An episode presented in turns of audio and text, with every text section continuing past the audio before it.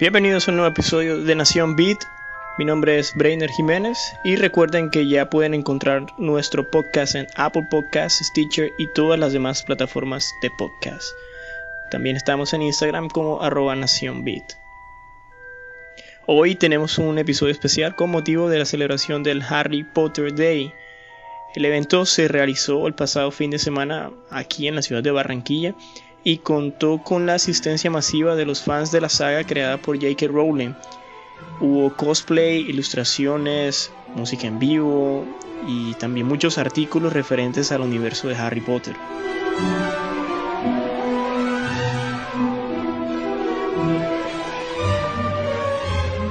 Hablamos con algunos de los fans y les preguntamos acerca de cuál es su película favorita de la saga y esto fue lo que dijeron. El misterio del príncipe. Reliquias de la muerte, parte 1. La Orden del Fénix. El cáliz de fuego. El misterio del príncipe. La piedra filosofal. El prisionero de Azkaban. Las reliquias de la muerte, parte 2. Harry Potter y el prisionero de Azkaban. Harry Potter y el cáliz de fuego. Además les preguntamos acerca de su casa de Hogwarts favorita. Slytherin. Slytherin también. Hufflepuff. Hufflepuff. Gryffindor. Gryffindor. Ravenclaw. Eh, Gryffindor. Gryffindor. Slytherin. Gryffindor.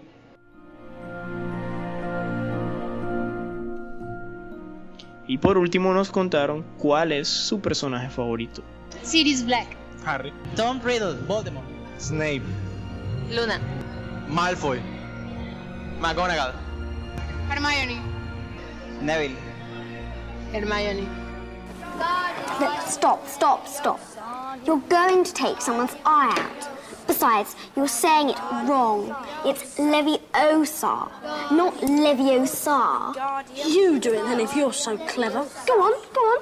Guardium Leviosa. Guardium Leviosa. Wingardium Leviosa.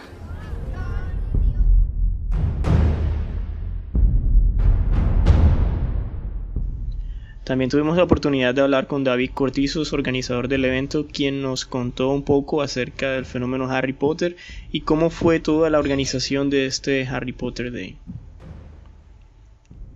Básicamente, Harry Potter es la historia de la Cenicienta. Una Cenicienta en este caso un poco eh, cambiada en el sentido masculino y eh, es el sueño de todo niño humilde que espera un cambio en su vida.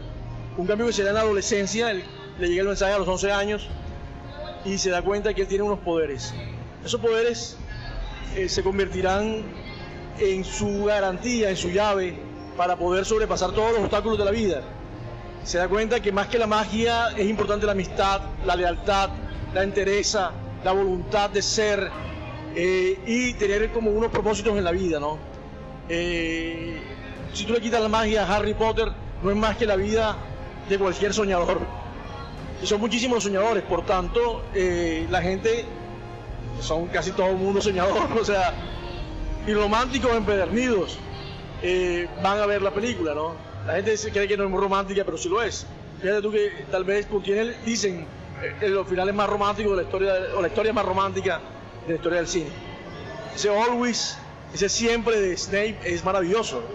Eh, Harry Potter es un milagro por varios sentidos, porque también es la historia de una escritora humilde que se da la tarea de escribir un libro para niños de más de 300 páginas, de 200 y pico páginas, no sé cuántas tiene el primero, La Piedra Filosofal, pero escribe un libro que no parecía para niños, sin embargo logra eh, que los niños lo lean. Y que los niños lean un libro de más de 200 páginas ya es mágico. Esta mujer humilde es hoy en día una de las mujeres más ricas del mundo. Entonces digamos que ya el libro tiene una connotación. Las películas fueron dirigidas por directores importantes,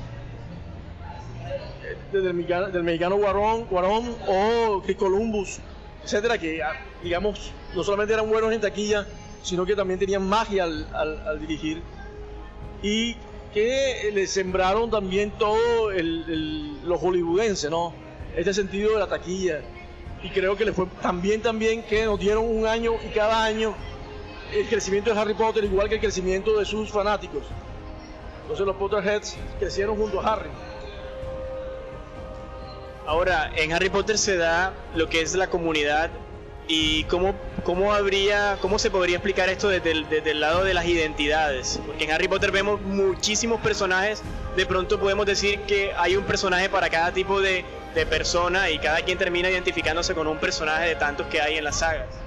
J.K. Rowling hace algo que es muy inteligente y es llevarnos a un espacio que casi todo el mundo conoce y un espacio más de igualdades que de desigualdades. A pesar de que puede ser traumático para muchos y más para los millennials, eh, el colegio se convierte, digamos, en la experiencia más popular que existe.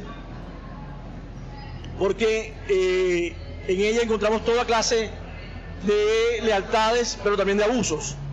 Entonces, en ese sentido, ella nos une a lo que fuimos o a lo que éramos en ese momento, ¿no? Porque hay mucha gente que, que mientras Harry Potter estudiaba en el colegio también. Entonces, vivieron las experiencias que vivió Harry. Y, por otro lado, se enfrentó a, la a los temores de los niños.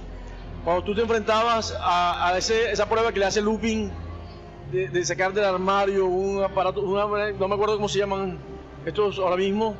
Eh, que son exorcizados a través de la risa, ¿no? A través del ridículo. Entonces yo creo que J.K. Rowling también entrega unas armas para que los niños aprendan a defenderse. No armas físicas, sino unas armas potencialmente, digamos, inteligentes para poder, como el Halloween, ¿no? Cuando tú disfrazas tus miedos y te conviertes en aquello que temes y te ríes de eso. Barranquilla se une a la celebración de, de Harry Potter y de toda su comunidad con el Harry Potter Day. ¿Cómo es este evento? ¿Qué encontramos aquí? ¿Cada cuánto se hace? ¿Cómo es la organización? ¿Qué nos puede decir de este Harry Potter Day? Había una comunidad de diseñadores gráficos que yo comencé a apoyar en algún momento. El año pasado tuve un lugar, una plaza que me entregó la gobernación y que yo creo que manejé bastante bien. Sin embargo, este año no la tengo. Eso implicó que eh, la gente a la cual apoyaba recurriera de todos modos eh, para que los ayudase. Entonces yo dije, bueno, será meterme la mano al bolsillo y tratar de sacar esto adelante. Inventé o reinventé lo que había hecho el año pasado y lo sigo haciendo en diferentes lugares de Barranquilla, ya no en un punto solamente. Y una de ellas es el Harry Potter Day, entonces busqué unos aliados que me hicieron posible, digamos, la realización del evento. Y con ello, pues, nos trajimos a esta cantidad de gente maravillosa que yo creo que, que sin lugar a dudas le está dando a Barranquilla un espíritu de lo geek, un espíritu de que esta comunidad no solamente es importante, sino que ya no es tan pequeña. Es una comunidad que está buscando eh, con su esfuerzo, con su trabajo, eh, nuevas posibilidades de diversión sana, económica y que permitan el crecimiento de empresas eh, que, que, que parecen salidas de la nada, pero que esperamos lleguen a mucho. Es muy grato ver que estos espacios sigan creciendo en nuestra ciudad y darnos cuenta de que hay lugar para todos en la comunidad geek.